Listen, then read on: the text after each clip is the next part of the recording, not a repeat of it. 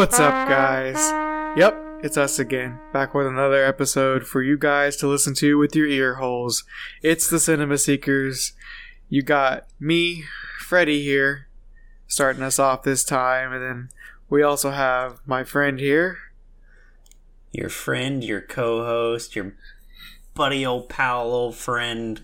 I am Connor. What's up, guys? Um, There glad to be filling those ear holes with my voice. Yeah, I'm, I'm glad you guys are listening to us. Thank you for making the conscious decision to listen to this podcast whenever you are listening to it, whether it be at a bar while you're drunk or while you're at home reading a nice book, which I don't know why you're reading a book while listening to us. That's very That conflicting. would be very difficult. I But- was thinking more along the lines of running a treadmill or something. But Hey. okay. running a treadmill as well. But um, we're gonna be in um reviewing Spider-Man Two, the Sam Raimi, Tobey Maguire, Alfred Molina classic from 2004. God, we were all so young back then. I know. We thought we weren't going to make it past 2012, and yet here we are in 2021, wishing we never got past 2012. but yeah, here we are with a review for Spider Man 2. Oh my goodness, Connor. Dude, Let me tell you. Let me tell you. I am so upset with myself that I hadn't watched this movie for so long because I have some amazing thoughts about this film, and it's such a v- vastly better than the last movie. Like I don't remember what I gave the last movie, but I almost feel like I need to change my score and knock it down a notch because this one just gosh, this is so I this one's so good and I'm going I have a statement that I'm going to say and I'm going to wait till the end. I'm going to let you guys wait because it's it's a very bold statement.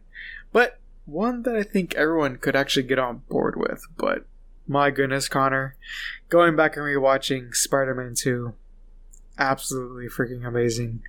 This is such a good movie and I need to watch it more. I really need to watch this movie more, Connor. Like I, I know you probably you've definitely seen this more than me. I remember watching it when I was a kid so many times, but now it just it hits so much differently. Especially Yeah. being someone who wants to work in the industry. Oh yeah. Watching this oh movie- my gosh, yes. Oh my goodness, Connor. I I can't talk about it right now because it'll just ruin my my points for later. So I'm gonna let you give some thoughts of what you thought of the movie. Oh my god. Well, how do you even talk about this movie that many people see as the holy grail of superhero movies? And there's people who don't agree with that too. Like there's a, you know, it it's I would say it's pretty split on people who take that view or don't take that view. But I am one of the people who like see this movie as some sort of like religious experience, I guess you could say. Like it is incredible. It is like the uh, the S- Sam Raimi just like upped his style and filmmaking prowess from the previous movie in such like profound ways. Like the story is profound. The the character moments are they resonate so well with me. Like I don't even it, it's so hard for me to talk about this movie because it is so wrapped up in my childhood, just like the last one was too. I mean, we some we somehow got through that and had a great conversation there. Please go listen to it if you haven't already. But this one, I was a little bit older when it came out, so I was able to, you know, I had a little bit more life experience and it was able to resonate with me a little bit more. And ever since then, every time I go back and watch this film, I resonate. Like I feel for Peter. Like I just relate to him so much in this movie. And I think that's one of the reasons I think that's the biggest reason actually that that this is my f- one of my favorite all-time superhero movies. I still don't like throughout the course of this episode I'm not going to know for sure if I like this one more than the last one. Like that has been a struggle my entire life. like I'm so serious about that. Like I, I, it is so hard for me to choose a favorite between Spider-Man and Spider-Man 2. but we will see after we have this discussion. Freddie seems pretty pumped about it, and he may sway me uh, his way. so we'll see. But I'm to leave it at that. Uh, I, I, obviously we both think very highly of this movie. Um, so I think with that we can just briefly touch on cast and then get directly into our points. And Freddie kind of already said it. You know, Tobey Maguire, he's returning, and um, we've got Kirsten Dunst, we've got James Franco, Rosemary Harris, J.K. Simmons, all great returning cast members. Um, Rosemary Harris, I mean, wow, not Rosemary Harris. That would be funny. But Alfred Molina plays Otto Octavius. Could you imagine Aunt May with tentacles coming out of her? Puta! Trying to kill Harry. Oh my gosh! Well, yes. At so, one point um, in the comics, they did almost marry. So let's, let's yes, let's remember that. I actually read that issue very recently. Or not the one where oh, they wow. got married, but the one where they like met and became roommates. Really weird. Mm-hmm like side story yeah, that bet. happened, but imagine in this universe. oh my goodness, that'd be so I mean, weird. She's so old compared to him in this movie, in this universe at least. That is true, but I mean, like he is kind of a mentor to him, like kind of a father figure. So, eh. yeah. Uh, that's something we'll talk oh, about. Man. But yes, Alfred Molina is the the new returning or the new cast member of this movie, and he's um, big the big bad Doctor Octopus. And what what did you think about him actually, Freddie? Like, what what were your thoughts generally about his performance? Okay, so here's the thing. I absolutely loved his performance in this movie, but I wanted more of his performance. To be honest, like mm. there's a part of this movie where they almost forget about him. They almost forget about Doctor Octopus and that's probably like one of my main problems with the movie is that they almost forget about him, but you know they bring him back before you have the chance to fully forget about him. But I I did want mm. more, and I'm I don't think at the time when they made Spider-Man one they knew who the next villain was gonna be. But I almost would have loved to see him in Spider-Man one to kind of build more of a relationship so we see him when he's at his best, and then we see him in this movie go to his worst. I almost wish we could have seen a little bit more of that because they give it to us in a more bite-sized um, way in this movie, but I really wouldn't have minded if like they like had him in the first movie. You know, he's yeah. just discovering all this new science about making a renewable energy source that's cheap and affordable. And then like we get to this movie and we see him he's still good, but you know, he has that turning point, like a fall from grace. I I wish we could have seen that, but that's me as a storyteller wanting just more of him on the screen because I absolutely loved him when he was a good guy. But I also loved him even more as a bad guy. Like you, you don't root for him in any way, but you also feel bad for the guy because he's not entirely there the entire time. Like he's being controlled of sorts. Like the dark side yeah. of his mind is taking hold of him more than the good side is the way I I viewed it. But I really loved Alfred Molina's portrayal of Doctor Octopus, and all, they did it. They loved it so much that I know even in the Spider-Man game, it's yeah very. It's a like a mirror, but still different. That's, I was just about much... to bring the Spider-Man game up because what you mm-hmm. said made me think how interesting it would have been to see a relationship between Norman Osborn and um, uh, Doctor Octopus or Otto Octavius because you kind of like get a taste of that, but it's it instead of Norman, it's just Harry. So it's mm-hmm. like Oscorp still was funding uh, Otto Octavius's experiments, like he was in the game, or I mm-hmm. think he was in the game. It's been a while since I played it, but yeah, yeah, because it wasn't he in like their basement or something. Yeah, it was and something like, like, that, and then he like came in and like shut it all down in the yeah. game. Uh, but yeah, similar dynamic. It would have been really interesting to kind of see that. And what I what I like about it, it's like, um, Norman, both Norman and Otto are like these crazy science geniuses, but like Norman is a lot more cold and disconnected and you know, just generally not like a very like loving, friendly guy. I mean, I guess he kind of is to Peter, but he really more respects Peter because Peter's smart. But like mm-hmm. Otto, on the other hand, he is very warm and welcoming, and like he's he's got his wife Rosie, and they like sit down and have like a nice lunch together and stuff. So that's like a really cool juxtaposition. It would have been interesting to see that, but you you still kind of get it. It's just you know not simultaneous. Mm-hmm. Oh yeah, well my thoughts on Otto. I love him. I, I love Alfred Molina's portrayal. obviously, uh, I think he did a very good job, and uh, obviously everyone else loves him because he's coming back in No Way Home. so um, yeah. I'm really excited to see what they do with his character, and I really hope that what happened in this movie isn't completely wasted based on um, what happens in No Way Home. Not that this movie could ever be like taken down a notch by anything that comes after it, because I can always go back to this movie and watch it and not think about you know whatever else happens and still enjoy the movie very much. But it's just a thought. Like I really don't want them to just kind of like waste the arc that they gave him in this movie.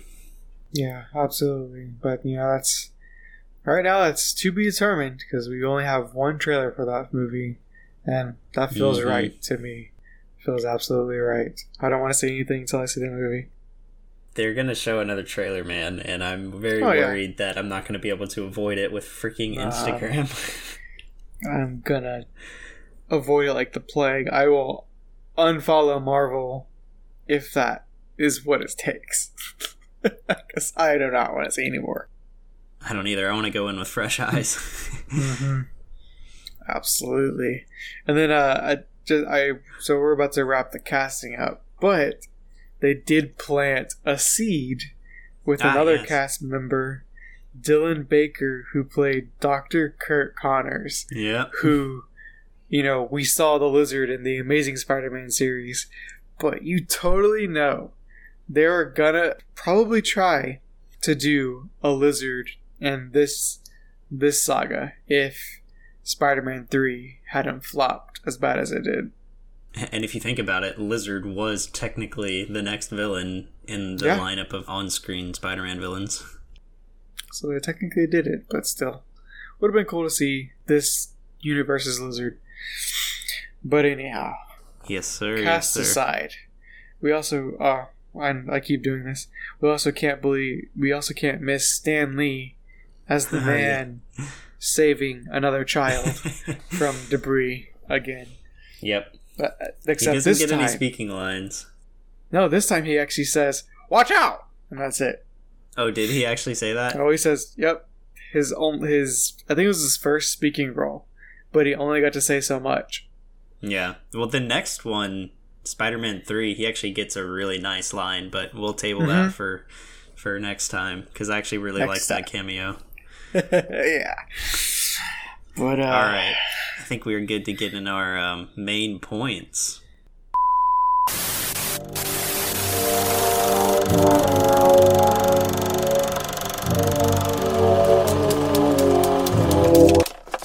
Man, oh man, I don't know which one to start with. Do you know which one you want to start with? Because I'll let you go first. Because I really um, don't know well, which one I start. We were just with. talking about uh, Otto Octavius, so I'll continue my discussion on him because I just I really like I love what they did with his character. I have a question for you, Freddie. What other superhero movies have the hero actually redeem the villain at the end of the movie? So much so that it's the villain who saves the day and not the hero? Has that ever happened in any other superhero movie? because that is like so bold and so interesting and so like like the best side of humanity. Like I love that they did that in this movie. See, you know I don't think mean? another movie has done it. Yeah, I don't think another superhero movie has done it. I can think of like comic books that have done it, but not film adaptations of comic books. So this is the only one. I Yeah. believe this is the And- only one that's done that. And how do you feel about that? Like, how do you feel about the the choices they made in this movie and redeeming the villain of the movie? Well, I thought it was great. Like that's that just goes to show they knew what they were doing with this movie. Like, you know, you, you like you said, it is very a bold choice to make someone that you start to hate, you know, do the right thing and sacrifice himself for Yeah. the greater good of humanity. I will not die a monster. Yeah, so it's Such a great line. it was it was cool. I really did enjoy you know that part. Like you definitely saw a full circle of dr otto octavius in this movie. Like you saw him you know where he started as just a scientist who wanted to do better for the world and then as a evil villain and then come right back around to the scientist who's like I have to destroy this for the world now because if not, I will destroy the world. Yeah. Yeah, and what I really love about it is that Peter doesn't punch his way out of it, you know? Like, you still get great action, of course. Like, the freaking train scene is incredible, and we'll talk about that. But, like, to actually save the day, Peter literally just, like, takes a submissive stance and just talks to his mentor and tries to like pull the good out of this man who has lost his wife, lost his entire reputation, his life, and you know has just gone down the dumpster basically. um, and he actually like redeems him. And not only does he redeem him, but like he uses the lessons that he learns throughout the movie to do it. Because uh, the lines that he says, one of them is directly is a direct quote from Otto, Well, it won't take much of your time. Parker, now I remember you. You're Connors' student. Tells me you're brilliant. He also tells me you're lazy. Trying to do better. Well, being brilliant's not enough, young man. You have to work hard. Intelligence is not a privilege, it's a gift. And you use it for the good of mankind. and then the other one was um, Aunt May's line, which is one of the greatest monologues in any movie ever, not just superhero movies. I believe there's a hero in all of us that keeps us honest, gives us strength, makes us noble, and finally allows us to die with pride. Even though sometimes we have to be steady and, and give up the thing we want the most, even our dreams. Aunt May's speech is so incredibly moving, and um, Peter picks part of that and uses that to um, appeal to Doc's good side, Doc Ock's good side. Peter Parker. Brilliant but lazy. Look at what's happening. We must destroy it. I can't destroy it.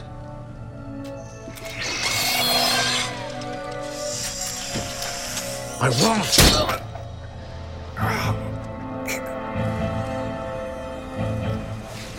You once spoke to me about intelligence.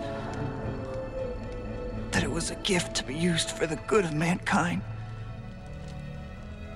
A privilege. These things have turned you into something you're not. Don't listen to them.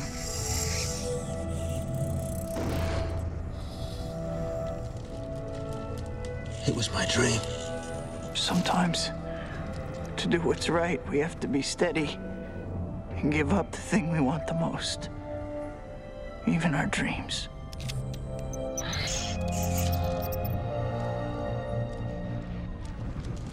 You're right. Um, so yeah, I just I love that they did that, and I love that they were they were bold enough to basically not make Peter fight his way out of it and like punch the crap out of Otto, and that be the end of it. But he actually like takes the time to like save this guy in a way, in a manner of speaking. he still dies, but Yeah, unfortunately, but but he doesn't yeah, die a you're right. monster. Yeah, you're right. He, I don't know. I I almost think it's because Peter just knew this man was intellectual, so he knew that perhaps fist fighting wasn't the way to do it. Even though, like he he Mhm. definitely has to beat him down a little bit to get the chance to talk to him because you know those those arms that are attached to Octavius's back. You know those are nothing to joke about. You know you don't want to take a hit Oh, from yeah. one of those. But he knows that he can talk to this man if he can, you know, create the chance to do so. Because this man is, you know, very smart. He's not just a blatantly evil, mustache twisting villain. He's someone of science, but also has a heart. So you're right. Yeah. It's definitely a very intellectual way to take down a villain. Yeah, I, I love it. I love that it's so unique too. Um, you brought up the arms, and that's another part of this point because the arms themselves are essentially another character. Like they like it is weird because they're AI driven, and one of biggest nitpicks I have with this movie is why are these arms AI driven? Like, what is the purpose of that? There, I can't figure out why there's a purpose for that. Because if he's connecting them with his brain, you would think that Doc Ock could just control them with his brain, if that's like the logic that they're going with. But apparently, he programmed AI into the tentacles, and the AI, when the inhibitor chip broke, the AI basically took control in a way. But so like that part is stupid. Like I don't understand. Okay, And if you want to talk to that really quick, yeah. I do because I wrote it down. Okay. So as soon as those arms are plugged into him, there's a moment that the camera pauses on his face. And it seems like the inhibitor chip actually didn't work. Like that was or it worked, but not all the way. It seems like he was getting taken over way before the inhibitor chip broke, but not to the effect that he is after the inhibitor chip is broken. Because even while he's like standing there with the tentacle arms, you know, when the thing starts going crazy, he's like, No, don't turn it off. I can control it. I can control it. He still has that like almost feral need to make this work. But at the same time, he still has his heart on him because he isn't Hmm. fully taken over. But I think that as soon as those things were plugged into him or stabbed into his body, he was taken over, but not as much as it was after the inhibitor chip, you know, got fried. Yeah. But I don't I don't know if you saw that moment, but I saw it and I was like, hmm. I I know they explained it in the movie, but it just seems like something happened before that. yeah, I, I think I see what you're saying, and I'm fine with that. Like, if, even if that was the intention, I'm totally fine with that. I'm just wondering Mm-hmm. why he made them AI driven in the first place. Like, that's I- really what I don't understand. I I don't know about that part either. I think it just, I think it just happened. yeah. They're like, it- oh yeah, I don't really know like a a workaround for that because I really enjoy the fact that the arms are basically their own character. Like I don't know how much you know about like how they did like some of the practical effects in this movie. But um, I need to talk about this because this is one of the reasons that I love movies as much as I do today. So, oh yeah, because there are puppets. yeah, they were puppeteered. Mhm. There was a puppet for each arm, and they went through a long process with this when they first knew basically that Doc Ock was going to be the villain. They had no idea, like they didn't hadn't even cast him yet. Didn't know Alfred Molina was going to be him. Didn't know what style they were going for or anything like that. but they knew that they wanted those arms to be real as much as possible. And that's number one. One of the things I love most about this movie is that, or this whole trilogy really, is that Sam Raimi loves practical effects. Like he does not, he wants to avoid CGI if he can. And I so appreciate that because movies today just want, especially like the MCU, I'm sorry to say it, just only want to do freaking CGI and green screen and visual like um, like special effects, computer aided effects, and I don't know it. It just in some ways it as good as no matter how good your uh, visual effects are, it can still take you out just because like the characters, the actors aren't actually interacting with real things. And no matter how good of an actor you are, you're not going to get across those little tiny nuances of acting, of interacting with an actual physical object. So, um, when I was really young, a young lad, and I had this movie on DVD, the same version that I watched uh, last night, I still own it it's like a two disc special edition and so you put the second disc in and you get all these special features behind the scenes. This was my first ever exposure that i can remember to like movie special effects. And there's a like a making of uh, like how they made the this movie spider-man 2 and one of the segments in it is how they did the Dr. Octopus arms and like the process they went through. And they started out with literal like laundry tubes for the arms and like worked on like puppeteering them and like lifting him up and stuff before they had actually made them. And then mm-hmm.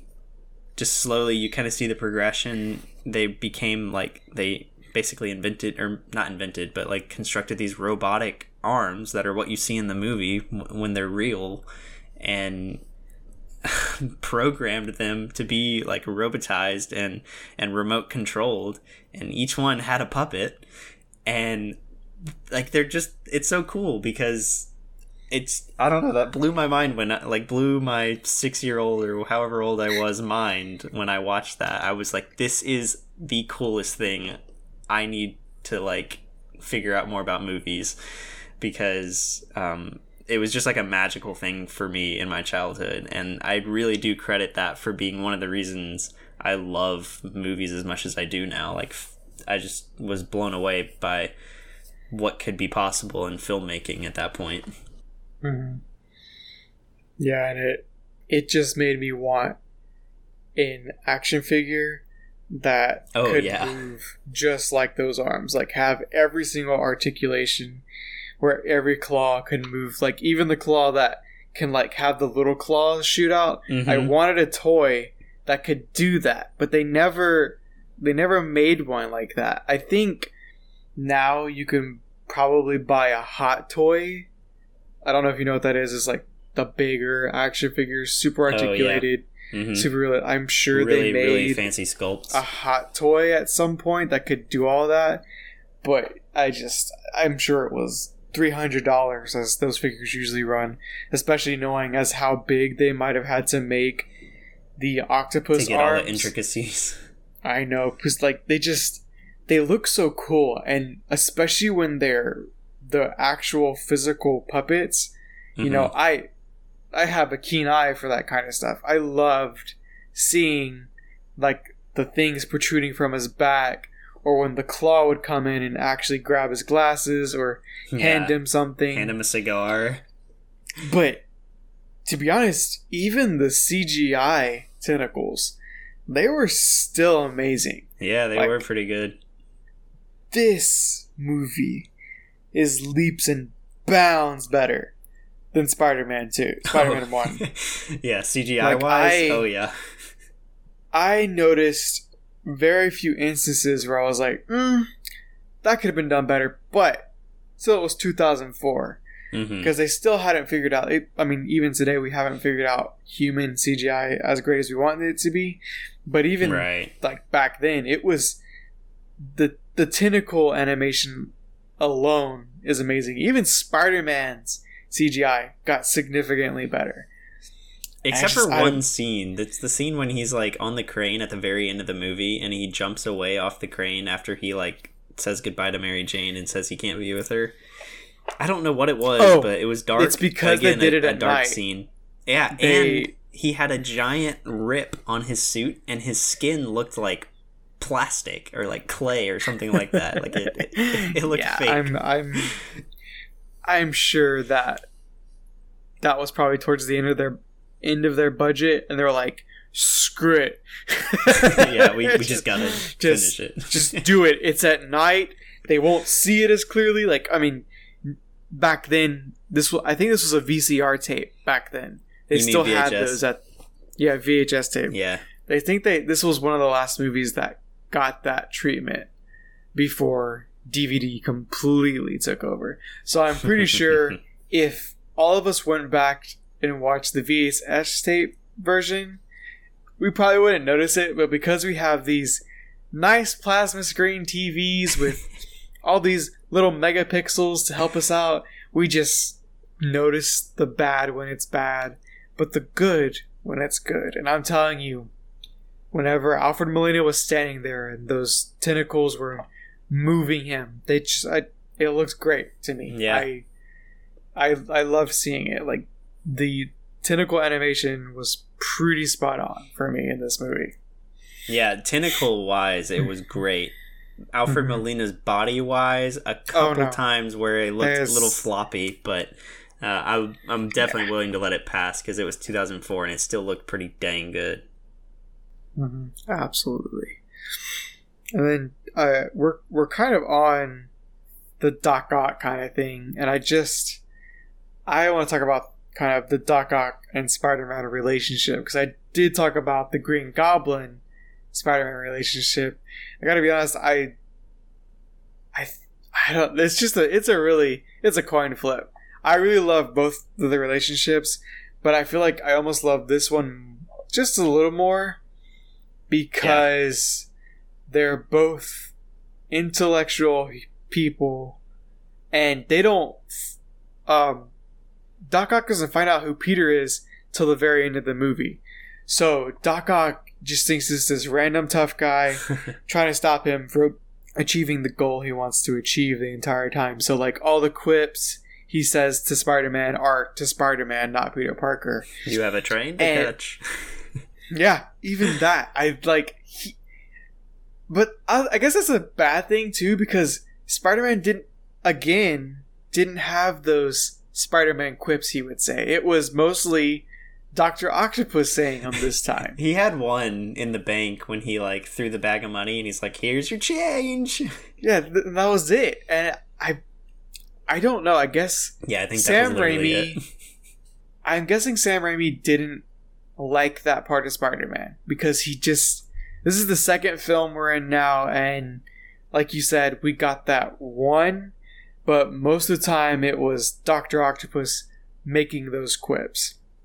And let's let's keep in mind Dr. Octopus could become cheesy as heck in 2 seconds if they would have let him. I don't know if you guys have ever seen the classic Dr. Octopus, but oh my goodness. He looks like a ball of cheese with tentacles attached to his back. like he's just a greasy cut, man. disgusting John. And like I used to have a cake topper toy where it was Spider-Man and Dr. Octopus and you could move the tentacles around. Oh, that's cool. It had like wheels on the bottom so when you push the it, they're like on a square base. When you Mhm. push the base, it would move around and look like they were fighting.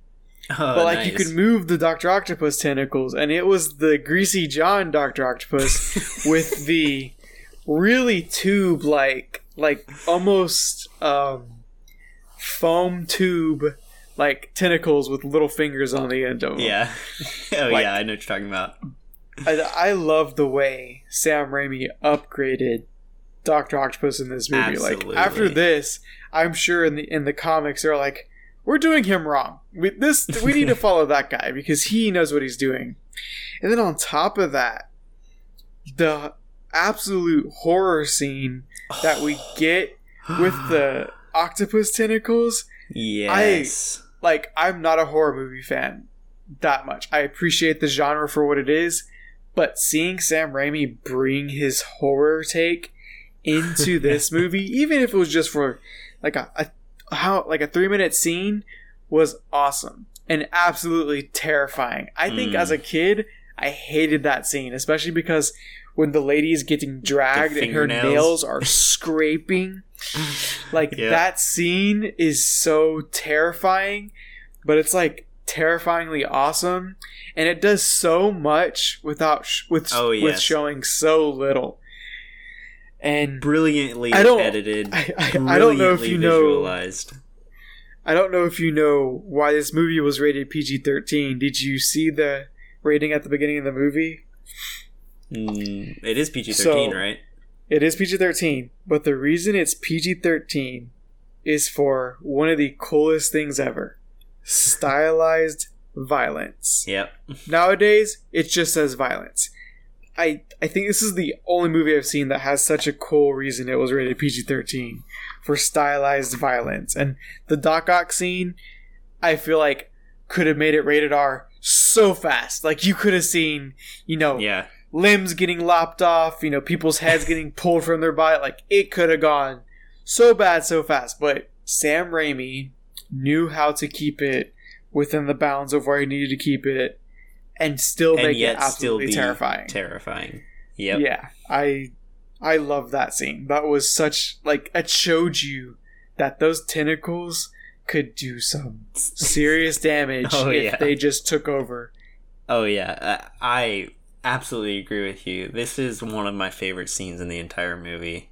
That it's just like you said it all. Like it is just perfectly edited and perfectly like I love the part where it's um like it, it shows the perspective, the POV of the arms, and you because there's four of them. So like at one point you get uh like one POV, and then when the dude's chainsawing him on one of the arms, you get two POVs looking at him, and he's like, "What are you doing, man?" And then the arms like attack, and then it's like all four of them, and the whole thing like it just cuts to black after they attack him. Yes. it's so brilliant. that was awesome. Like the way that Sam Raimi like visualized this and edited it.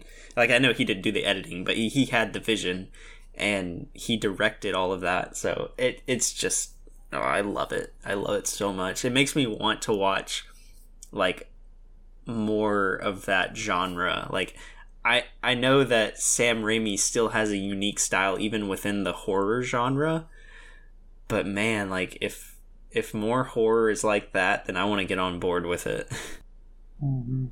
Absolutely. And then at the way the scene ends when Doc Ock wakes up and he realizes like he looks around at the destruction and he's just like realizes what's happened and he's you know he just breaks apart and like he like screams. And I love this. The tentacles mm-hmm.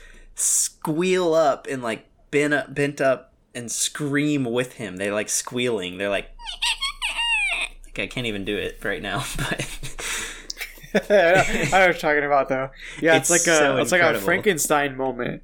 Like when Frankenstein gets off the Mhm. table. yeah It's perfect. Yeah, that's like exactly what it is.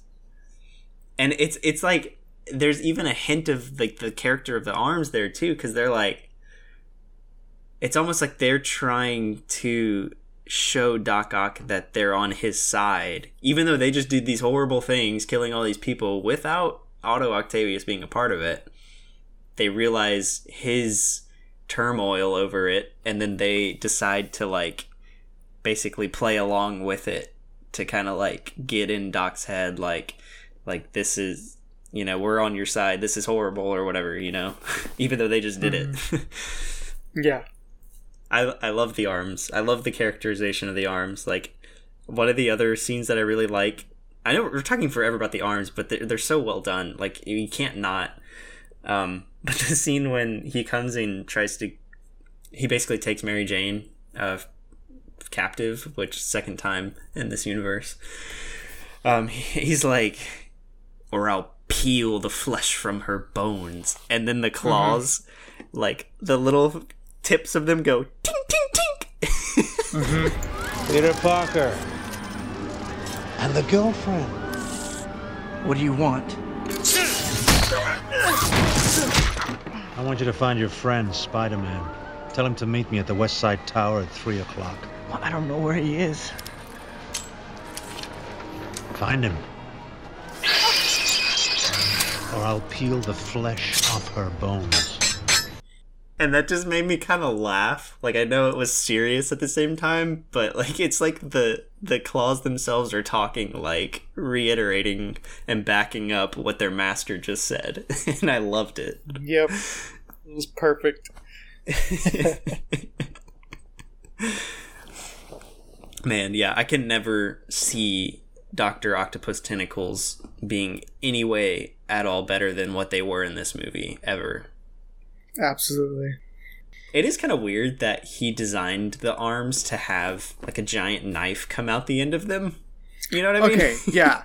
I was gonna like why? What is that for? yeah, exactly. Like you're Like, not that- like that- that- poking the sun. like I was really confused about that. That was kind of like one of my nitpicks of the arms. I was like, why do you have that ability? Like what what are you to have to kill or something like yeah, in science, like you're literally and like, like, in at a the same lab. time if you look at how the arms move where does that thing go like because they they have joints they're jointed at so many spots it's this is like our discussion with Wolverine claws again. exactly it's like but it's like it's never it's never there's never a point where it's like just straight like Yeah. where does that claw go within sight? Like, like unless there's like a tube, I like there's just that that claw that little spike doesn't make any sense. I'm sorry. It just I, it was just a means for like something to be threatening. Like those claws, I feel like are already threatening enough, and I guess it was just like, oh, he uses this to kill people. It's like, but why would he have that in the first place? And where would it even fit in there? Because those things are jointed right up to the claw, right, up to the claw yeah. part. If you look at them, so like. There's a joint, you know, after the claw, and then it goes joint, joint, joint, joint, joint, joint. There's no like straight point where those things could sit. So that's Right, but and it was only same one claw, right? It wasn't Um, all of them. It was just one of them. So the way I saw it was the two top claws were the same, and the two bottom claws were the Yeah. same, but the top and the bottom were different from each other. I used to Yes. have that. You remember the action figure, right? Dude, I, I loved playing with it. That was like my favorite action figure so much fun. And I played with it so much that like my claws fell off. sister showed it to me. Yeah, all the little pieces fell off except for one claw is still completely intact. Uh, Oh. But yeah, the the top ones were more like three fingers, like they were thinner and they came to more of Mm-hmm. a point, and the bottom ones were a little bit more bulky and wide. And And the, the more bottoms like a like shovels almost, yeah, more like shovels. Yeah, exactly. Mhm. Like a like, like, on a tractor or something. Mm-hmm. Yeah. Um, b- but going back to that knife thing, it probably would have made more sense and been really cool to visualize if like the top claw, like the tip of them, since they were already thinner, if they did like a transformer thing and turned into like a spike, like the claw itself did like basically like a Optimus Prime transform or something like that. Well, like That I can see cool. that because, like, imagine within the the claw of one of them, it had sharp metal things that could bend, so Yeah. that it would have bending, so the claw could still operate like a finger, Mm-hmm. but it could like straighten out and then protrude those out. You're right; it'll make so yeah, much they more kind sense. of already do that anyway with like the tiny fingers when like Mhm. the ones that hold Yeah, his when- cigar. exactly. And, It's like and how his hard would it have been? And it's like because And when you those look at sense. where where does the claw even come out? Does it come out of the eye? Like, wouldn't that break the glass upon coming out of it? Like, Yeah, it, that's it, true. it just you can't think about it There's like because because there'd be a sensor there, right? Yeah, Yeah. We're we're Each- overthinking this now. we need to stop because clearly Sam Raimi did not expect two 24 year olds to be examining this deep about the Dr. Octavius octopus arms. But hey, Sam Raimi, if you ever want to come on the podcast, we would love Yeah. to talk to you, man. He calls us tomorrow. I doubt it. Dude, I'm so excited to see how they like bring these claws back now. Like, there's a reason they're bringing him back because they can't outdo it. They, they can't make a new version of Doctor Octopus and Mm-hmm. They make it as good as what they already how. did. They don't know how. The closest they did it was the Spider-Man games and even and then, the claws are weird. Into the Spider-Verse. Yeah. That's really all I had on Otto. I know that we went a long time on that one, but I just thought it was so well done and it made me really love filmmaking, so had to talk about it. So I guess let's move on to a shorter point. I technically covered two points within that what we just talked about. So I actually I added another point just because I was thinking about it right now. But I'm gonna go with one that I already wrote down, which is um, the score. I know we talked about it with the first movie, but you know, the second movie just as good, if not a little better, especially with the theme that Danny Elfman gave Doctor Octopus. Oh yeah. And it's like so perfect because it goes with how his arms would like walk across things. It was so perfect. The- it's so dun, iconic. dun. I Dun, dun, just, oh dun, oh my goodness. It was it was so great. And of course, you bring back the classic Spider-Man theme. You know, I love watching the beginning of this movie. I I always forget how much I like just sitting there looking at the beautiful artwork that they Oh, made from yes. the first movie Such and then listening to that to score. hmm Like it's that's just a beautiful way to start a movie. Let alone without the start of the movie. Like ah man, I I love the opening, you know, credit roll with the Danny Elfman score. Yep. You know, swooning and just taking you through the motions of the artwork at the same time. It's that's just a beautiful piece of art. Like you could show someone that video, and I'm sure they would be like, "That's that's beautiful." Like Yeah, if you don't think that's beautiful, literally opening don't know. credits. Like no one likes Mhm. opening credits anymore, like because they're Mm-hmm. stupid and annoying, and it's like I want to see the movie. This is the one exception. I will watch this movie yeah. and be happy to watch those opening credits. Absolutely, dude. I would I would watch this all day, listen to it all day just because it's absolutely amazing. Yeah, Oh man. yeah. I just love how Elfman can like take what he has already created, this beautiful like uh, symphony of sound, and and just like incorporate new bits into it, and then use the parts that he knows this goes here for this character moment, here for this character moment, and just create another story alongside the visual story, and it's just wonderful. Absolutely. All the greatest composers know how to do that. John Williams, Hans Zimmer, Mm-hmm. and Danny Mhm. Elfman. They know how to take what they made and make it even better. Yeah. I'd put Alan Silvestri up there now. I think Oh, his yeah, Avengers right. score has stood the test of time. Yeah, I mean, he also did Back to the Future. Can't forget about that. Dang, yeah. That's great. Man, yeah, he's been around for a while. John Williams has too, obviously. But Oh, yeah. well they all have. Oh, yeah. All right, Connor. Do you want to go with another point? I shall. Um I'm gonna tag off of my last one because I started talking about filmmaking, but I was mostly talking about practical effects. But hmm. there is more amazing filmmaking in this movie that I was not able to see as a child, but can more fully appreciate now that I have more of an understanding of like, wow, that's really difficult to do. And Sam Raimi, you did not have to go that far. You didn't have to go the extra mile, but you did, and we really appreciate you for it. so like the like there's there's a couple shots in the movie that are crane shots. Like you can tell just based on how the camera is like smoothly panning and it's just like there would be no reason for like an actual person to be holding it because they have to be like in a harness floating or something like that. Uh, just like because there's so many different like I don't know, it's like the way they do it, it's like so dynamic how they do it all. And that that doesn't have to be done, right? But he does it and it's like it it just gives a grandiose feel to the movie and I really like started noticing that when I was watching it last night, picking out those pieces that I could like see some really cool shot work that they were doing.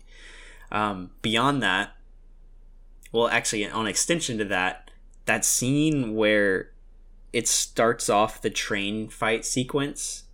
It's literally right after he gets his powers back, and he's swinging through the city but then it does mm. like a huge so like it starts out behind spider-man while he's swinging and then the camera it's like a long take it follows through passes spider-man up turns around so now you're seeing the front of spider-man instead of the back of him and starts to zoom out on spider-man and then does a huge zoom out through new york and then it goes through dr octopus's glasses reflection on top of a freaking clock tower.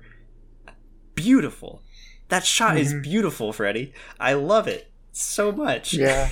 it's like one of the greatest transitions ever, bro. Like It is so good. Like you'd be talking about like cheesy 90s transitions in the last movie or 2000s transitions, sorry. And there are a couple of those still in this movie. Uh, but I still think it's great. I, I think it's amazing and I welcome it. But then you have technically incredible transitions like that and it's just like wow take my money more like yeah, absolutely. That's that's one of my favorite transitions ever now. I just like whenever it happened in the movie, I was like, they did not just do that. Because technically that's a cut, but like Yeah. it's so excellently executed mhm. that it doesn't even look like a cut. That's how you do a cut in a movie. Where it doesn't look like a cut. It's just perfect. Perfect transition from Spider Man's point of view to Doctor Octopus's point of view. Perfect. It- yeah so cool how they did that yeah and then the other um sub point of this point is the um cinematography like it almost has like this feel of being kind of a dramatic like play almost like i guess like i mean like classic hollywood almost. Um i think part of that is the lighting.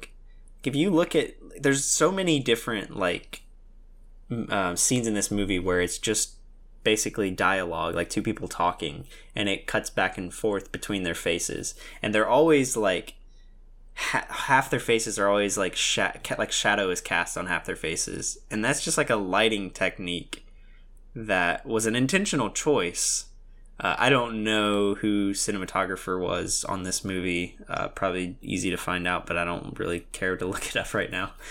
But whoever he was, he did a really great great job with like framing these shots and doing the lighting particularly. There's a couple scenes even like there's the one where Harry's uh, in his den basically. And it's right before Doc Ock comes and gets him, right after Burner leaves, actually. um, Good old so it's like Bernard. right before Doc Ock comes. right before Doc Ock comes, and uh, lightning strikes, and it just like illuminates Harry's face like white, like pale white, before it like it goes away because the lightning's gone. That, you know, didn't wasn't necessary, but it was beautiful. So why not do it? I love stuff like that. Yeah, absolutely. Cinematography was definitely spot on. uh, that's all I have on filmmaking. If you had anything else you wanted to discuss on that, now would be the time. I honestly, as much as I love the filmmaking part of this, Connor, I don't have anything else to say on that. I just have to say that this film was a phenomenal example of storytelling. Mm. and you will never be able to sway that because this my goodness this movie told a story. And like i know the movie's Hell two yeah, hours and 15 minutes long but it's just like empire strikes back. It doesn't feel that long. And that's how you make an excellent movie. Like i love the storytelling and like within the first 15 minutes of this movie you just know so much. You know who Peter Parker is, what his life is currently like, relationships he has with certain people in the first 10 minutes. Yeah. And like oh yeah, I I didn't know if it was because this is a sequel or could a film actually do that without having a pre-established you know, movie before it. Oh Because- gosh.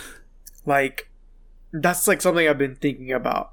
Could a movie that's not a sequel do start like this?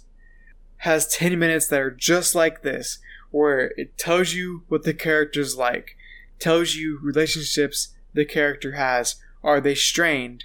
Are they loving? Is this person important to them? Are they not? How does this person go through life? Is he struggling? Is he on top of the world? Like that's a masterclass in storytelling. If you can tell that much of a story in 10 minutes of a movie, like I I can express how much I love the first 10 minutes of this movie alone with the other amazing stuff we keep getting from this movie after the first 10 minutes. You know, you still keep getting more, you know, character building for Peter Parker. He struggles with the how do I balance my work, relationship, school, and superhero life all at the same time while being Spider like just being Peter Parker and Spider-Man. It's it's so wonderful. You get to see his journey. It's not told to you. You know, there are parts where, you know, they use dialogue to express some things, but it's not like they lean on it. It's not like they tell you it. They show you it. And that's it's such a great example of storytelling. Like I absolutely love the storytelling aspect of this film. And honestly, it makes me want to watch it again and take notes for my own reasons, like just you know how you should set up a story, what beats Yeah. you should hit, and like, again, it it still makes me wonder if you could make a movie start like this without having a predetermined movie before it, and that's like a question I keep thinking about. I don't know if it'll ever have an answer until someone tries it, but Connor, I love the first 10 minutes of this movie, absolutely. And then the rest of the movie is just like icing on a cake. And like, I mean, there's that one point in this movie, technically, it could have just ended. This movie could have just hmm. ended where it would have got to a certain point and we all would have just had to been okay with it because technically the person had a journey and they made a choice. And then it ends like it, after Spider-Man loses his powers, you know, you he you see the little montage of things getting better for him and then it does this thing where dr connors walks out and says good job today peter and the movie freezes for freeze like frame. A legit like- freeze frame. two seconds. I swear to goodness that movie could have ended right there. And that could have been it. Like i, I know it's like it could have ended right there but think about it. He made a choice and technically he could just go with it we wouldn't of, of course you wouldn't know how dr octopus ended out. Of course we all could just come to the conclusion that dr octopus killed half the planet after that. and, like, just go completely dark. It's self-sustaining now, Freddy. but like at the same time technically our hero ended happy. Like what more could you have asked for if the movie could have ended there? And that's like something i love about this movie. Like you if i could make an edit where the movie ended right there and show it to someone and they not ever seen spider-man before would they be okay with that ending? I would i just want to know. Like i'm sure they would have questions but i really want to know. If i took a human being who had never seen spider-man 2 and i cut all the stuff out after that and ended the movie right there had the credits roll right after the the raindrops are dropping on my head scene. Would would they would they just go with it? Like because technically you don't have to watch spider-man 3 anymore. Let's be honest. Like i know it's terrible. It's terrible to think about. But while watching this and while looking at all this and having a day to think about it i've just been like this movie could have ended right there and we could have all just had to been okay with it technically there's probably some people who stop watching the movie right there just so they don't have to watch spider-man 3 I gotta, I gotta jump in here because all right jump in i want to hear this i need some retort okay, I gotta. I, part of I, I see where you're coming from. but I have to partially disagree because that scene, with the whole raindrops falling on my head scene, I feel like the intention behind that scene is to show that, oh yeah, even though it looks all hunky dory on the surface, Peter's life is not like all his problems are not solved. Like I wrote this down because I realized it when I was watching it. But there are thing like tiny things, sure, in his life that are still like not all right. Like he like he still sees like he, he still watches crime go by and he can't do anything about it. Um you know, he still doesn't have Mary Jane. She's still getting married to some schmuck. He still has just general bad luck, like when he's like wheeling the tire during that montage and it flies out the window and like hits someone on the ground. That's just like, you know, classic Parker luck. He's probably presumably still can't afford rent and later on in the movie. This is after the montage sure but he still even like upsets aunt may and like kind of like puts a really big strain on their relationship potentially big strain. She ends up being ultimately uh, okay with it and forgives him. But i don't i don't think that it would be as satisfying of an end. Like i think that it would be a funny ending for sure. Like because yeah you're right. You don't have to watch spider-man 3 after that but I don't think that he has fully. I think that he needed to go through losing the powers, or at least making the conscious choice to quit being Spider Man, to realize that that's not going to give him the satisfaction he thought it was going to. Does that make sense? Yes, it does. However, you know, I it's still almost like that would be the mundane thing to do. Like it's almost real. Like imagine if someone got powers of some sort and they were doing what Peter was doing. Their life was kind of just in shambles. They had strained relationships. And then they lost those powers, but they started gaining things back. Or, uh, like, he didn't gain things back, but he was able to do Yeah, stuff. And I feel he like definitely does. he still things. he still had self satisfaction, even if it was short term versus long term. Mhm. Like, I still feel like that's such a real thing to do. Like, technically, you are definitely right. There's he still needed he had so much more to go for an arc, but at the same time, like technically, that's kind of life at the same day. People, you know, they take solace in the little things of life. You know, Peter attending classes, getting questions right, again. Peter finally able to attend his friend's um, play. Yeah.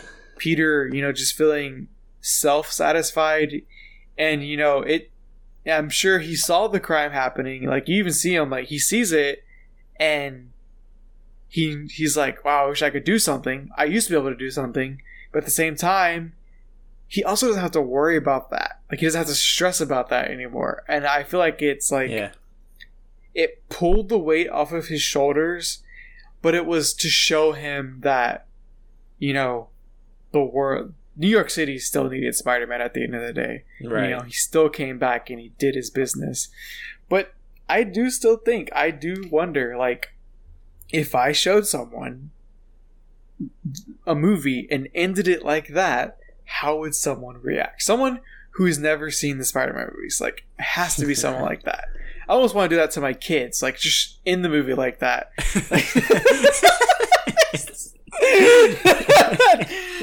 They're like, that's how it ends? Yep.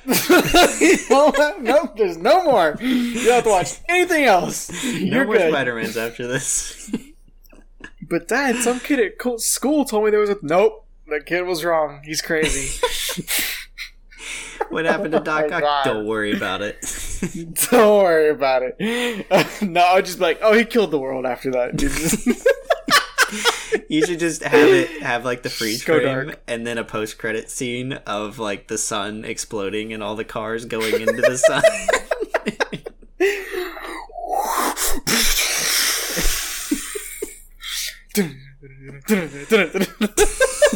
Credits roll. oh, oh that would be so evil.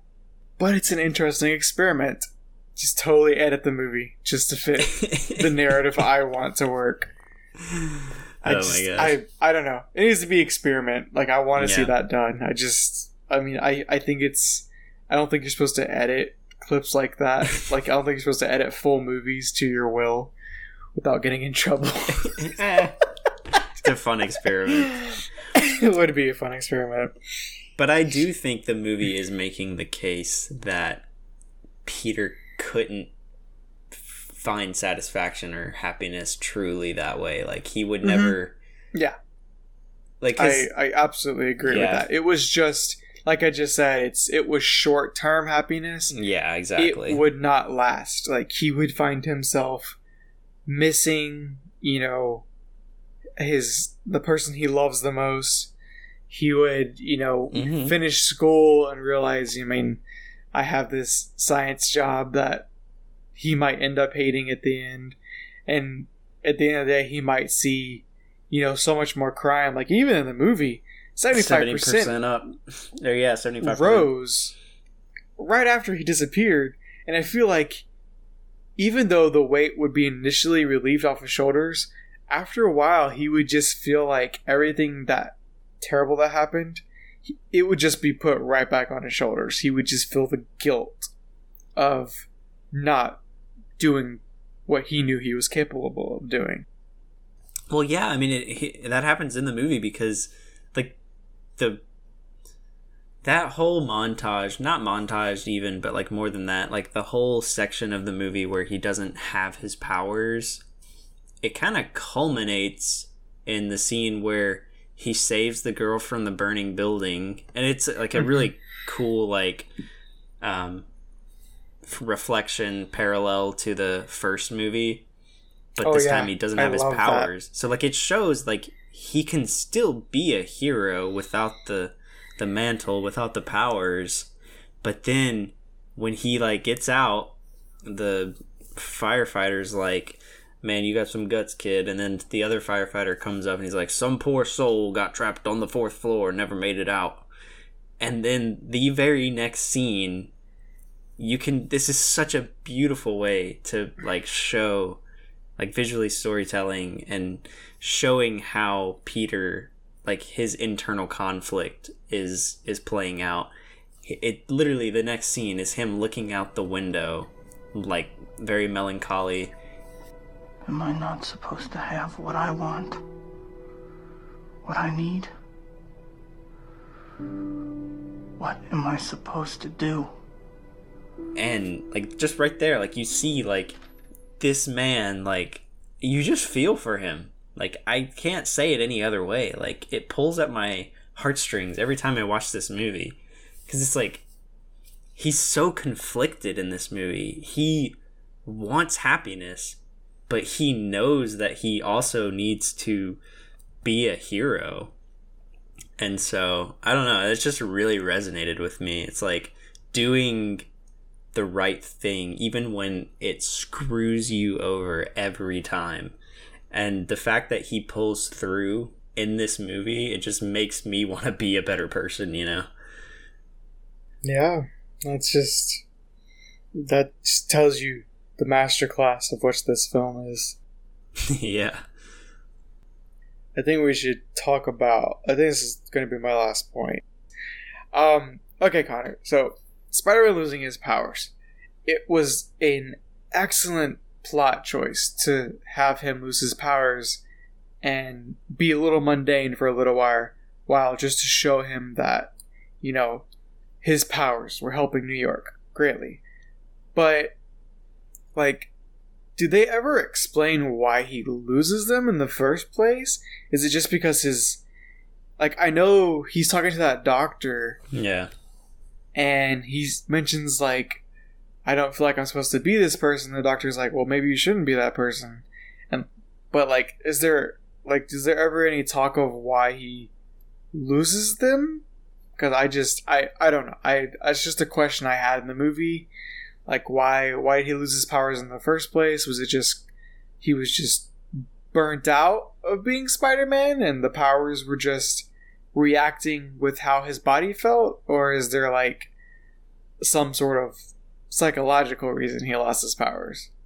Yeah, I think the only explanation you get is the doctor saying, "My diagnosis, it's all in your head." And I think that, that that by extension is the reason like he like it is like kind of a psychological thing like he is just beat to heck because like right before each time they do it pretty cleverly in the movie each time that it showcases him losing his powers something horrible has happened to Peter Parker just prior to it so the first time it's oh yeah, it's when he can't watch Mary Jane's play and he like he waits outside the play until it's over and watches her meet up with John Jameson and they kiss and walk off and immediately after that he goes and like that's the first time he loses his powers. The second time is right after the worst night of Peter's life at the gala he literally it it's so like man the way it's the like the dramatic irony is so thick because he's working for J. Jonah Jameson. J. Jonah Jameson is having him take pictures of his son at this gala, and he literally ends the night having to take a picture of Mary Jane, his like love interest, and John Jameson after they just got engaged. like that's how his night ends. And then he proceeds to lose the rest of his powers, basically. Uh, so yeah, I think that's the reason. Because like this is the only Spider-Man we have that's like this. Like the Yeah. rest of um, Mhm. their web shooters are, you know, they're things they created, so they never have that problem unless they run out of web fluid. But in this one, it's just like, you know, that's his web fluid is a physical thing that he can shoot out of himself. So I just, hmm, I just, I don't know. I would like a little more explanation than oh, it's all in his head. I just, I don't know. Yeah. I just want to know more. I it def it's definitely I definitely do think it's more of a plot point or something they use to push the plot along than to really make sense at the end of the day, I guess. So that's I did not dwindle on it that much because this movie is just I know we dwindled on the octopus spike, but Spider-Man losing his powers is just an essential part of this movie to Yeah, push the yeah. plot forward, in my opinion. So that's why I don't get so hung up on that as much, I guess. To be honest, I'm not really the biggest fan of him losing his powers in this movie because it does bring up a bunch of inconsistencies and stuff. And so I don't know. Like, I think that this might be one of the biggest problems I have with the movie. And it's really not like a big thing, but I think it almost would have been better if he had actually like made the conscious choice to quit being Spider-Man. He he does make that choice in the movie, but I think it would have been a little bit more impactful if he still technically had the powers and he just chose flat out not to use them. And they still like I know that they still had some good moments with him actually losing the powers. I think they could have still had some good scenes with him just not really being focused and getting the crap beat out of him or something like that uh, because he's just not being focused while he's fighting because his he's just you know too caught up in his Peter Parker mindset when he's Spider Man and too caught up in Spider Man when he's Peter Parker and he just can't balance them. I think it would have worked better that way, in my opinion, if he still had the powers and he just chose not to do them anymore because he was just getting so fed up with it. I think they went with like the power loss thing because one of the Superman movies did that where he became a Yeah. human for like Mhm. a little while. So I think they were kind of like Wonder Woman that was a too. good idea. Yeah, the it- yeah. one. So I mean, they, I guess they, but Wonder Woman did it horribly. Yeah. But this movie, just sorry, I. But anyways, this this movie definitely did it better. It's just I wish we had Absolutely. I wish we had a reason why. We just we don't really have a reason why other than it was all in his head. Yeah, yeah. It it it doesn't quite make sense. Like it like what are those little like spiky things in his fingers just like recede back into his skin? Yeah. That's pretty weird, but Who okay. knows? Who knows? Yeah, I, I'm with you there. Um, and from that, like, I don't have any other main points. Like, I have No, I don't. like one I other don't either. thing that I wanted to say, but it's really not a nitpick and it's not a main point. But I feel like um, when Harry found, like, the scene of Harry talking to Norman and then finding the Goblin Lair. I feel like that would have worked far better if it was just a post-credit scene. And obviously, I know that those were not big at the time, so I, I get why it wasn't there but it is a little bit jarring. It kind of takes you out of the movie because it's sandwiched right between him telling Mary Jane basically like that that's why they can't be together because Mary Jane found out. Oh, we didn't talk about that either. Just a second, put a pin in it. Um, it's sandwiched right between the scene where he tells Mary Jane that they can't be together and the scene where Mary Jane leaves the dude at the altar and comes and is like, I can make my own choices. We're going to be together.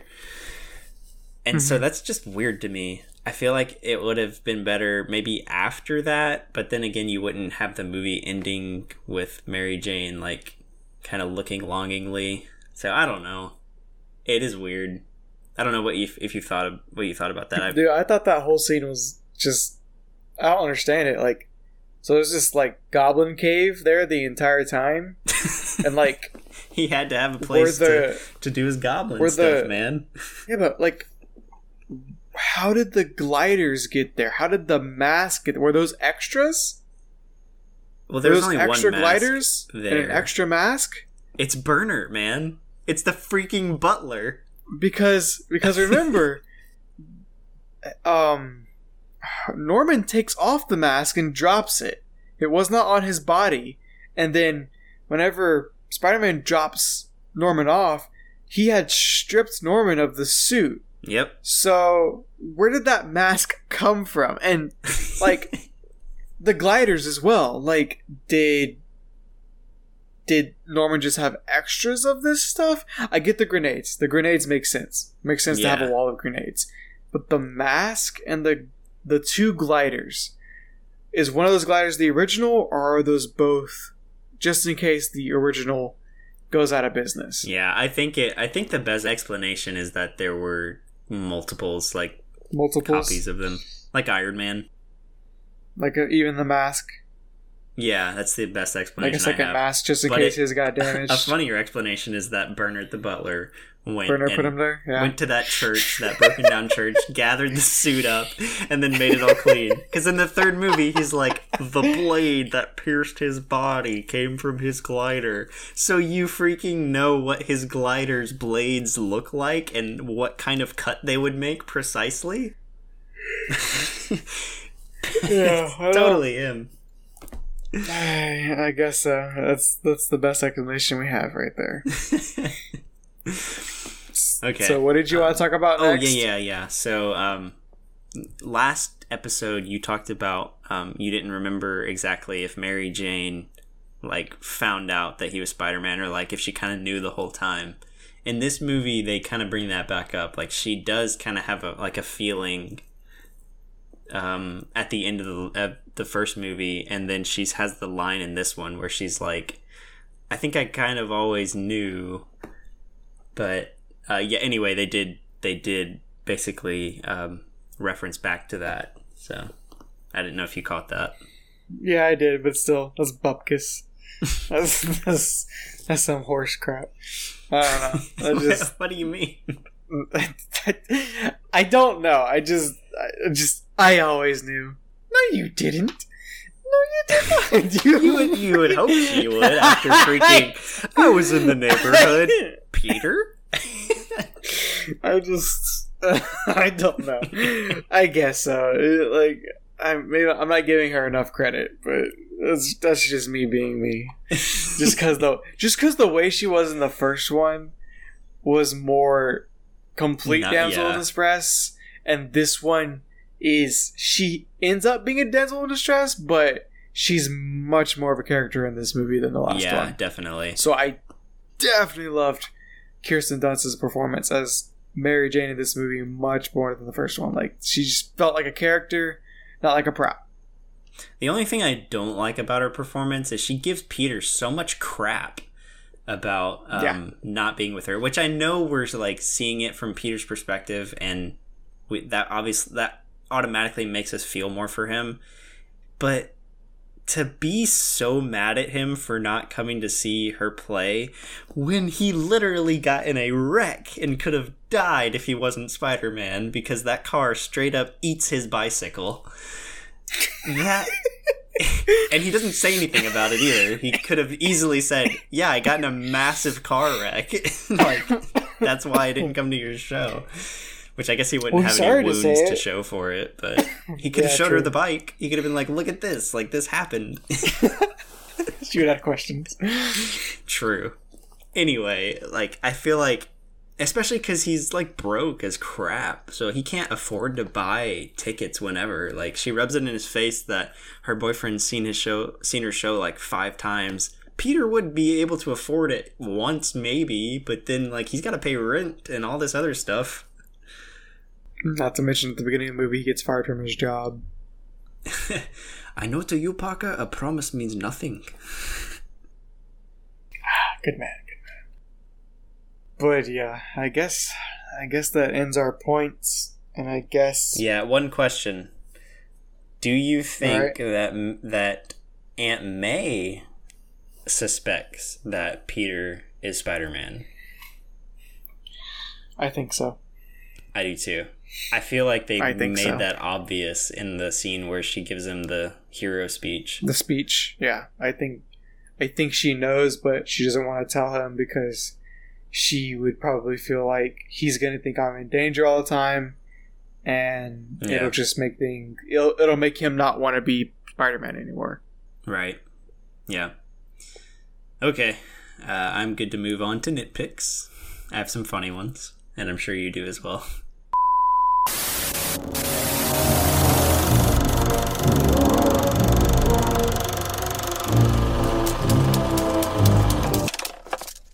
Oh, interesting tidbit. Kevin Feige, you know, the Yeah, big producer of the Marvel Executive movies, producer. he executive produced this movie. Yeah. He was learning for Iron I Man. I know. and he brought Sam Raimi back. Mm-hmm. Yeah, he knew what he was doing. I know. I thought that was cool. Okay, Car, do you want to go first? Sure. Um, first one. How did Oscorp, as a company, survive the last movie? They literally were going to sell themselves to another company, and then all of the board members got killed. So I, I guess that means that Norman was the sole proprietor. But then Norman died. It's like who would ever want to trust this company? Like their stocks would be non-existent after the events of the first movie. Yet Harry somehow takes control. Yeah, we don't know. I guess I guess Norman left a will and said Harry can take over. Who knows? I guess so. Harry Harry's smarter than he's letting on. I guess so. yep. Um. All right, here we go. I'm just gonna keep going through these, and then I'll let you go after me. Oh yeah, yeah, yeah. Okay, so when Doc Ock is like right after he's robbed the bank, he has a money bag in one of his claws when he's carrying Aunt May up the side of the building, and then Doc Ock and Spider Man fight, and and um, uh, Aunt May is like hanging and stuff. That entire scene, you don't see any money bags Nope. and then it literally goes it goes to the point where where um like right when aunt may smashes his glasses with her umbrella and then finally peter has a chance or spider-man has a chance to save aunt may and get out of there the next scene, the cops are shooting at Doc Ock, and he has two money bags in his claws again. Where did he put them? Up his butthole. That's the only like- explanation I have. Just like on the side of the building or something, like Somewhere. He I had to put him somewhere. Like, I don't know. In his Tossed coat him somewhere for a moment. under his trench coat. Oh, Because goodness. he's still he he's successful because he funds the entire project after that. um, let's see. Oh, the during the burning building scene, how in the heck does that tiny Asian girl have the strength to pick up a an adult? Peter probably weighs like 140 pounds, and this tiny girl literally pulls him up off that ledge after she's breathed in ungodly amounts of smoke. like, Yeah, I don't I don't know, man. That's that's another thing. I I don't know. I feel like cuz I almost think I wonder if Peter was getting his strength back right there and though she did help him, I also feel like he kind of like propelled himself up just a little bit. I don't know. I guess the the way that they filmed it, it looked like she was actually like pulling him up. it was weird. Yeah, I, get I I just that's something I didn't try to think about. I was just like Yeah. this is just a scene. He's trying to be a hero. Okay. Okay. And then my last two nitpicks. First one is I really don't think Harry would have had any leverage over Doc Ock in that situation because all Ock wanted was the tritium. And then Harry's like, I'll give you your tritium, but you gotta go find Spider Man for me. It's like you're literally dangling over a building and you could die so easily. Like, he literally has to let go of his claws and you're done give him the freaking tritium. You have zero leverage in this situation. But Ock just kind of folds to it, and he's like, "Yeah, sure, I'll fight Spider-Man. I don't like that dude." Mm-hmm. Very simple. That one did not make sense to me, and it still doesn't. Like Yeah. that, that. I feel like that's almost a plot hole, honestly, because they, they just kind of had to move the movie. They kind of had to move it forward somehow, and so they were just like, "Well, I guess we can make Harry make a deal with him." It's like, yeah, but I really don't think like if this dude's really evil, I don't think he's gonna really care. Woody. yep. Would he do that? okay. I don't know. And then my last one. Doc Ock throws a car, a vehicle, probably 4,000 pounds, at Peter Parker. Would have killed him. And then throws him against a brick wall, probably would have broken his spine, gets covered with debris. How is he supposed to find Spider Man now, assuming he was just a regular, average human being? He would be dead. He, there is no way he would survive that. What was he thinking? I don't know. You're right. he literally, like, almost murders Peter Parker. That's uh, uh, cars are at least, especially those size, are at least one ton, two tons if they're loaded with stuff, or depending on what like stuff you have in the car to begin with. And then yeah, the brick wall falls on top of him. Like he would be dead if he was just a regular schmuck like us. we would not survive that. He's lucky Yeah. he's Spider Man. I- Doc Totally Ock was agree. lucky he was Spider Man. Imagine if Spider Man and Peter. Parker were actually different people. He just killed Spider Man. I mean, he just killed Peter Parker, and Spider Man has no clue that Peter Parker is dead because he stopped being Spider Man. Exactly. Oh my goodness.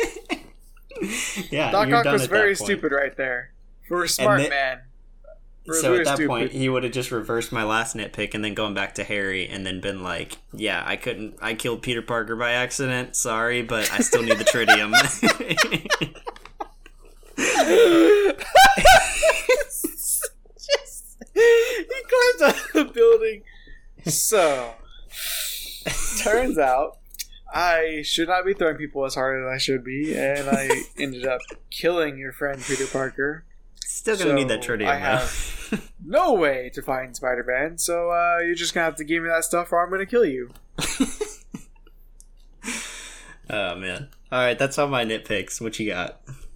Okay, so I really only have two. All right, let's hear them. So my first one is when Peter goes to Mary Jane's play the first time, he drives up in the car that was just in a police chase. and no one said anything. The cops didn't like, "Hey, that's the car we were just chasing. Maybe we should chase it." Or something? Like there's that car is riddled with bullet holes. The roof is cut off for Christ's sake. Like no one said anything except for the one cop that was like, "Hey, I'm gonna tow it."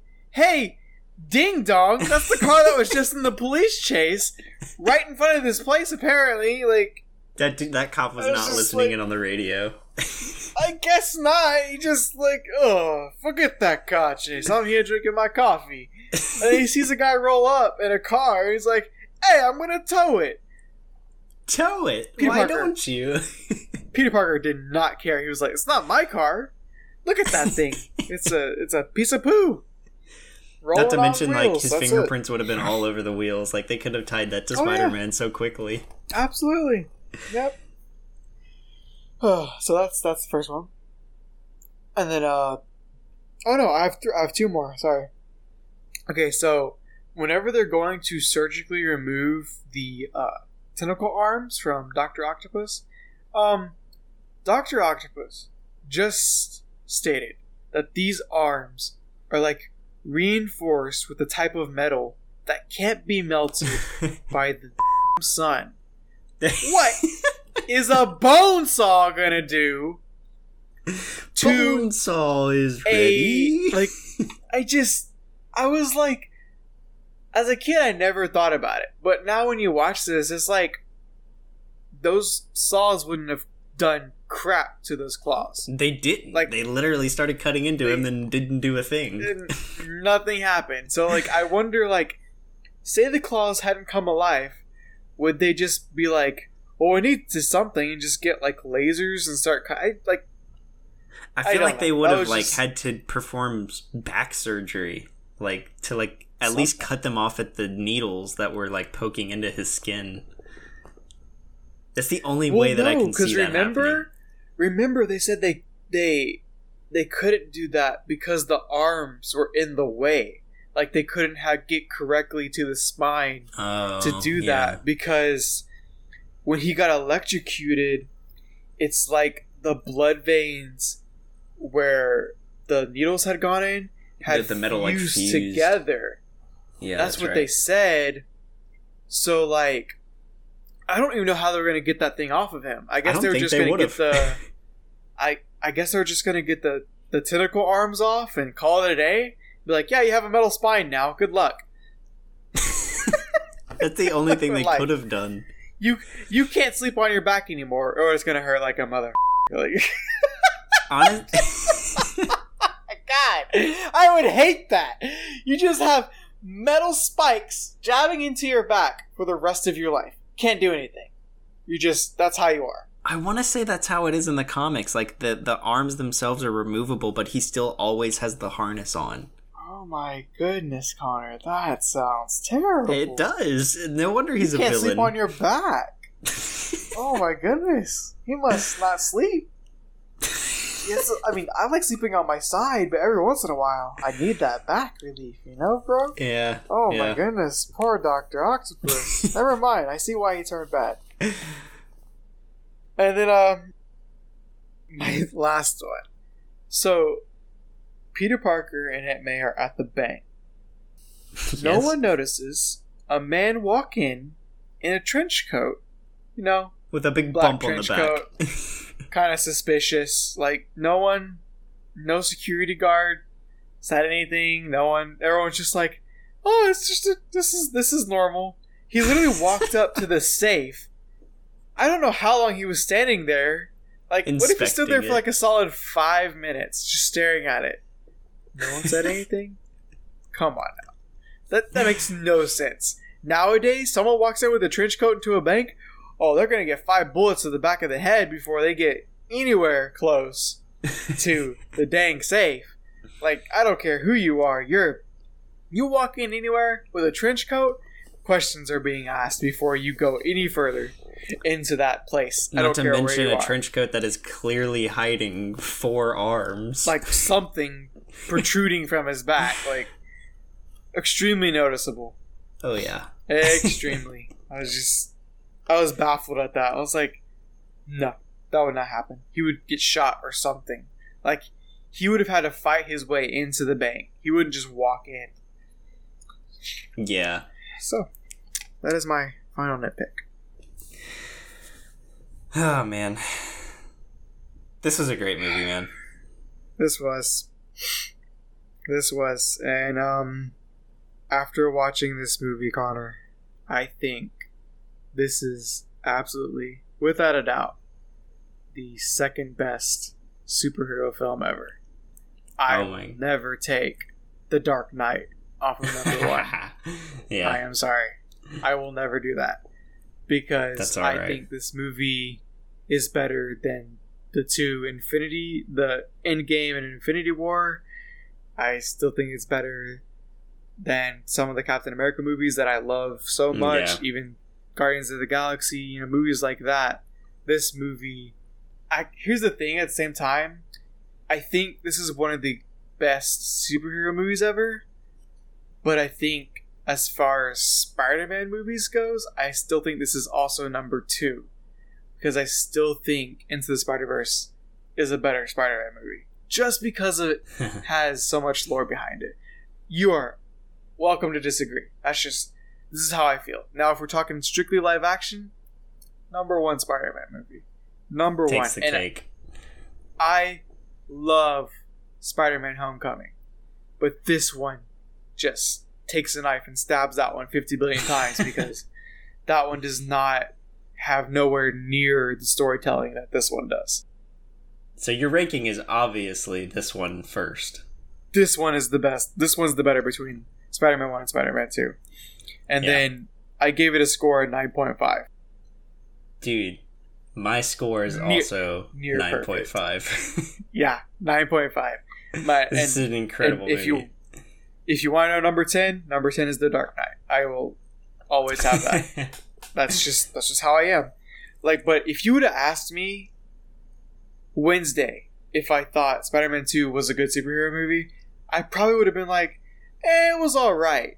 But after I watched it, no, that movie is the number two superhero movie, and I don't think it's ever going to be topped. I think The Dark Knight, Spider-Man Two, have solidified their spots as those two movies, and that's just that's just history. I'm as far as I'm concerned, that's just history. yeah, that it, it Oh, is. yeah, It's so good. I still don't know fully which one I like more between this one and the first one because I love them both so much. But I think after rewatching them both, this one edges out just a little bit because I'm I just relate more to Peter in this movie than I do the first one. So I think that's the only reason that I like this one just a tiny bit more than the last one because I love the last one too. I think that um, Ock being a, a more sympathetic villain is helps it out a, a little bit as well. Um, but I think I could, you know, a month from now change that order again, and I'd still be fine with it because I absolutely love both of these movies so much. So yeah, my officially I'm saying Spider-Man 2 and Spider-Man 1. I'm agreeing with you. Spider-Man 2 is better.